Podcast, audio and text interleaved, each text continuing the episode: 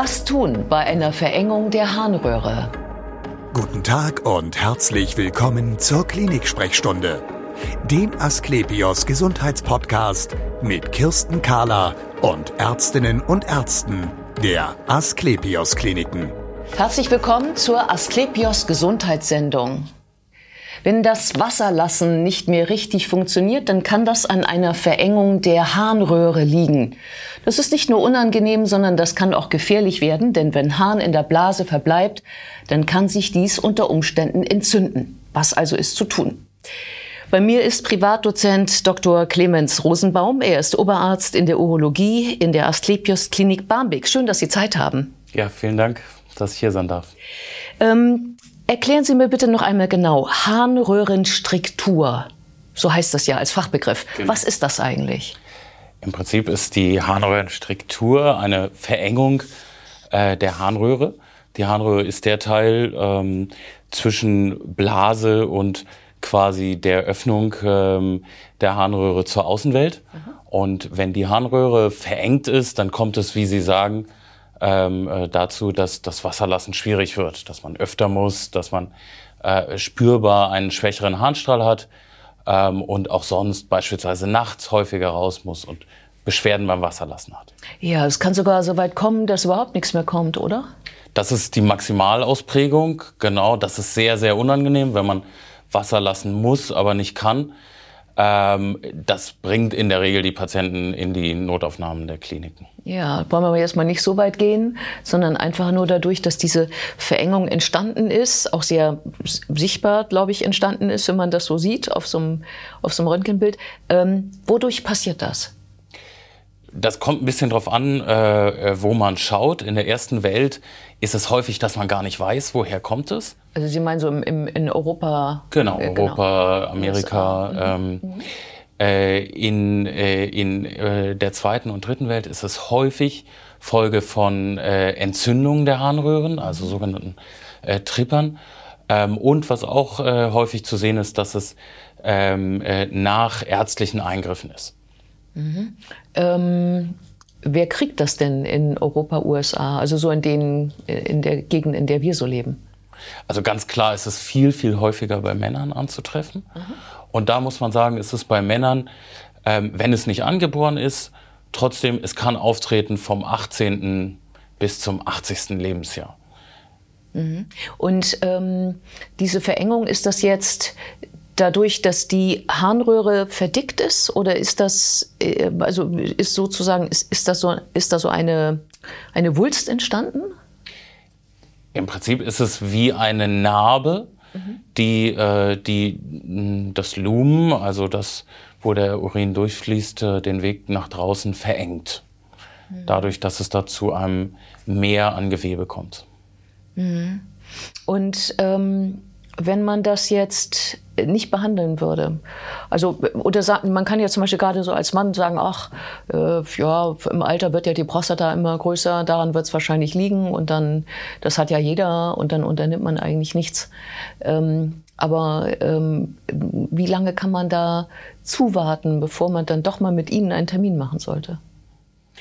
Ja, also viele Patienten kommen, kommen äh, zu uns und sagen, sie haben wirklich Beschwerden, die sie stören. Ja, das heißt, es stört sie, nachts dreimal raus zu müssen. Es stört sie, stündlich oder häufiger auf Toilette gehen zu müssen. Mhm. Ähm, das heißt, ein relevanter Anteil kommt, weil er einfach Beschwerden hat. Ähm, prinzipiell ist es aber auch so, wenn jemand Harnwegsinfekte hat und äh, gesichert eine Harnröhrenstriktur, oder wenn man den Anhalt dafür hat, dass schon die Nieren einen Schaden dadurch nehmen, äh, dass die Harnröhre verengt ist, dann ist es höchste Zeit, sich, sich beim Urologen vorzustellen. Ja, auch die Blase kann ja, glaube ich, sich entzünden, wenn immer Restharn drin bleibt. Genau, genau. Mit, mit Restharn ähm, und auch, weil die Blase so hohe Drücke aufbringen muss, ähm, kann eine Entzündung der Blase bis hin zu einer Entzündung der Nierenbecken und der Nieren ja. äh, die Folge sein. Ja, um nochmal auf die Ursachen zu kommen. Ich habe äh, gehört, auch so ein ordentlicher Fahrradunfall auf der Querstange ja, vom Fahrrad. Ja, das gibt es auch. Sogenannte Aufpralltraumen.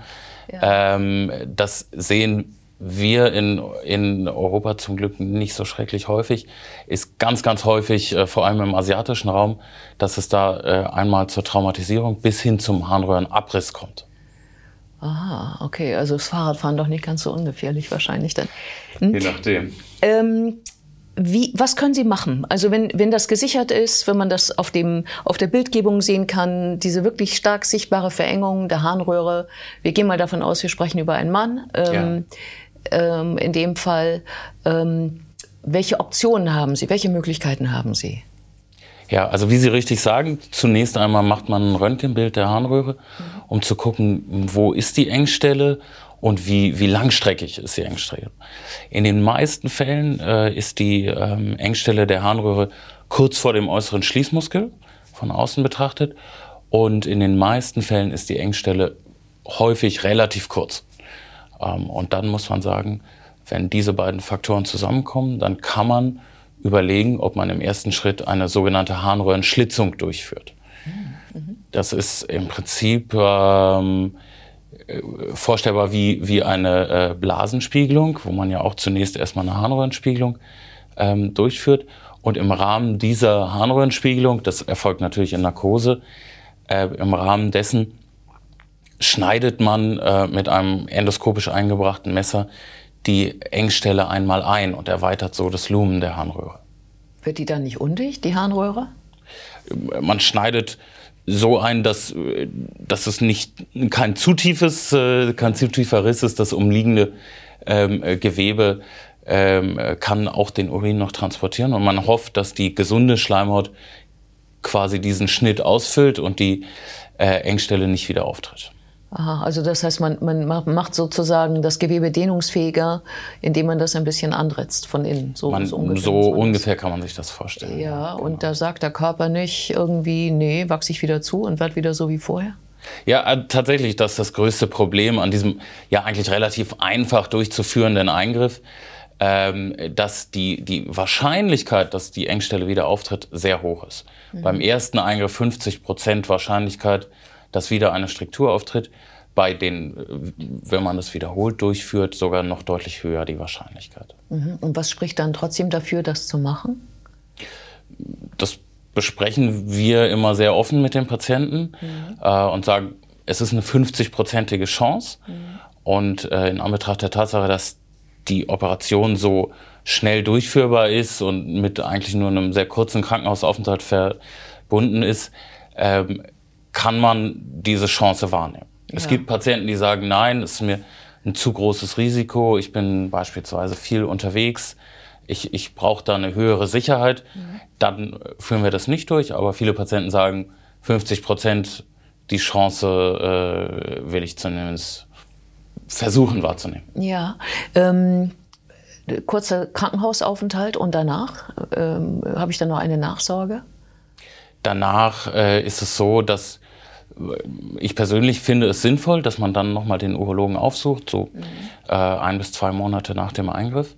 Mhm. Und äh, der guckt, ob ähm, äh, ob es wieder einen Anhalt dafür gibt, dass die Harnröhre wieder verengt. Mhm.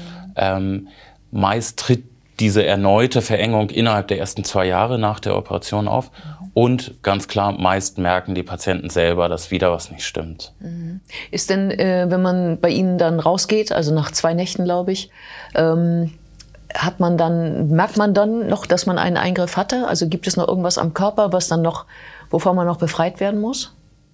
Nach dieser Harnröhrenschlitzung nicht. Da okay. geht man ohne Katheter. Was dann sein kann, ist, dass so ein bisschen brennt die ersten Tage äh, beim Wasserlassen. Ah, aber ansonsten, man muss das nicht schützen, diese Wunde sozusagen. Nein, da ah, okay. hofft man, dass das äh, von selber zuheilt und äh, zuheilt, ohne dass sich wieder eine Narbe bildet. Ja, genau. Wenn man jetzt auf Nummer sicher gehen will, welche Möglichkeiten haben wir noch? Dann ist es so, ähm, auch mit deutlich, deutlich höheren Erfolgsraten vergesellschaftet, äh, sind die Harnröhrenplastiken. Das ist einmal äh, die End-zu-End-Harnröhrenplastik mhm. und die Harnröhrenplastik mit Mundschleimhaut. Mhm. Alle anderen Techniken, die beschrieben sind, sind äh, mittlerweile nur noch sehr, sehr selten angewandt. Diese End-zu-End-Geschichte, wie geht das? Bei der End-zu-End-Harnröhrenplastik ist es so, man kann sich es vorstellen wie bei einem Schlauch. Es gibt da eine Engstelle. Diese Engstelle wird ausgeschnitten und die beiden äh, verbliebenen Enden des Schlauchs werden wieder zusammengenäht. Dann ist ja Zug drauf, oder? Ja, das ist auch der springende Punkt bei der End-zu-End-Harnröhrenplastik. Man kann die nur durchführen bei einer Striktur, die maximal drei Zentimeter lang ist. Ähm, dann kann man das Gewebe ein bisschen mobilisieren und äh, so eine spannungsfreie Anastomose ähm, erreichen. Ja, und was, was würde denn passieren, wenn zu viel Zug drauf ist?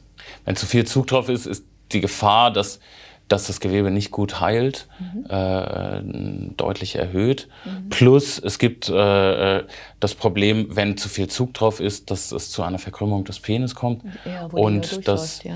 dass auch andere sexuelle Funktionseinschränkungen äh, auftreten. Ja. Das heißt, ich würde äh, empfehlen, maximal äh, zwei bis drei Zentimeter ähm, äh, zu überbrücken mit so einer End-zu-End-Harnröhrenplastik. Ist das dann, ist das dann auch noch endoskopisch? Nein, das ist ein offen operativer Eingriff. Mhm. Äh, das ist auch damit verbunden, dass man äh, dann in der Regel fünf Nächte im Krankenhaus ist ähm, und dass man in der Regel äh, aus dem Krankenhaus entlassen wird mit äh, einliegenden Kathetern. Aha, das heißt also, ähm, man, man kann schon, also man fühlt sich gut, aber man ist nicht so ganz alleine mit sich. Man ist, es gibt eine gewisse Einschränkung die erste Zeit nach der O P, ganz klar. Ja. Wie lange? Äh, drei Wochen. Danach führt man ähm, oder führen wir bei uns im Krankenhaus nochmal eine Erfolgskontrolle durch, machen wieder so ein Röntgenbild mhm. und äh, gehen da auf Nummer sicher, dass alles gut zusammengeheilt ist. Aber diese Zeit braucht es in der Regel, mhm. um vernünftig zusammenzuwachsen. Ja, da und die Harnröhre zu schonen wahrscheinlich, das ist der Grund. Dann. Genau, da soll kein Urin drüber fließen ja. ähm, und man, man begünstigt so die, die Heilung. Ja, ähm, Sie hatten noch eine dritte Methode, die mir jetzt so langsam als die klingt, ähm, die die allerbeste ist, wenn man sich für sie entscheidet. Ja, ähm, äh, es gibt noch die Harnröhrenplastik mit äh, Mundschleimhaut. Ja.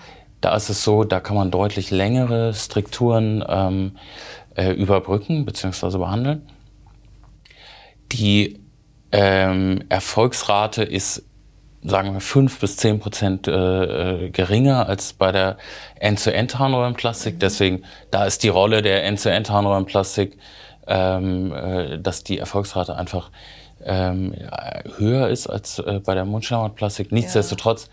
auch bei der Mundschleimhautplastik würde man von einer fünfundachtzig-prozentigen Erfolgs äh, Wahrscheinlichkeit ausgehen. Ja, zumal die ja auch über längere Strecken geht dann als die zwei bis drei Zentimeter. Genau, da kann man auch längere Strecken mit überbrücken. Ja. Und in der Literatur ist ganz klar gezeigt, je länger eine Harnröhrenstriktur, desto höher sind die Wahrscheinlichkeiten, dass sie irgendwann wieder auftritt, auch nach einer Mundschleimhautplastik. Ja. So, jetzt haben wir das Wort Mundschleimhaut, glaube ich, fünfmal gesagt. Ich, ähm Ähm, mir tut das jetzt schon weh in der Backe. Also wie, wie geht das? Und was merkt der Patient davon, dass sie da was entnehmen? Und, und ja, intraoperativ schaut man, wie lang ist die Striktur wirklich. Man, man legt die Harnröhre frei und äh, misst tatsächlich mit einem Zentimeterband, wie lang ist die Engstelle. Mhm. Und äh, ähm, entnimmt dann das entsprechende äh, Stück aus der Mundschleimhaut. Meistens die linke Wange. Mhm. Ähm, Und äh, meistens die gemessene Länge mal zweieinhalb Zentimeter etwa. Mhm. Das heißt, da ist ganz klar ähm, ein Defekt im Mund. Mhm. Äh, und ich persönlich bin immer wieder überrascht, wie wenig Beschwerden die Patienten dadurch haben. Okay. Also die meisten Patienten mh, haben eine etwas geschwollene Backe ähm, und, und sagen, klar, ich fühle das. Aber es ist selten so, dass sie äh, deshalb mehr Schmerzmittel bräuchten oder äh, deshalb länger äh, ihre, ihre normale äh, Ernährung äh, aufgeben müssten. Sondern das geht ganz schnell, man ist da ganz schnell äh, wieder fit und die allerwenigsten Patienten haben mittel- oder langfristig damit Probleme. Und ähm, aus diesem Mundschleimhautgewebe formen Sie dann das, was Sie, äh, was Sie an der Harnröhre rausnehmen? Ja, bei der End-zu-End-Harnröhrenplastik wird ein Stück Harnröhre entfernt. Ja. Bei der Mundschleimhautplastik ist es so, dass man die Harnröhre nur eröffnet und dann die, die Mundschleimhaut wie einen Flicken einlegt, wie eine Erweiterung quasi. Ja. Ja. Ähm, äh, genau. Und die, die äh, Erweiterung äh, beziehungsweise die, die Länge des Flickens hängt davon ab, wie lang ist die Engstelle in der Harnröhre. Genau, auch eine offene O P. Auch eine offene O P, auch in der Regel fünf Nächte im Krankenhaus, auch Entlassung mit Katheter ja. und auch eine Erfolgskontrolle nach drei Wochen. Vielen Dank für das interessante Gespräch. Sehr gerne. Und wir sehen uns wieder auf w w w punkt asklepios punkt com, auf Facebook und auf YouTube oder im nächsten Podcast. Werden Sie gesund!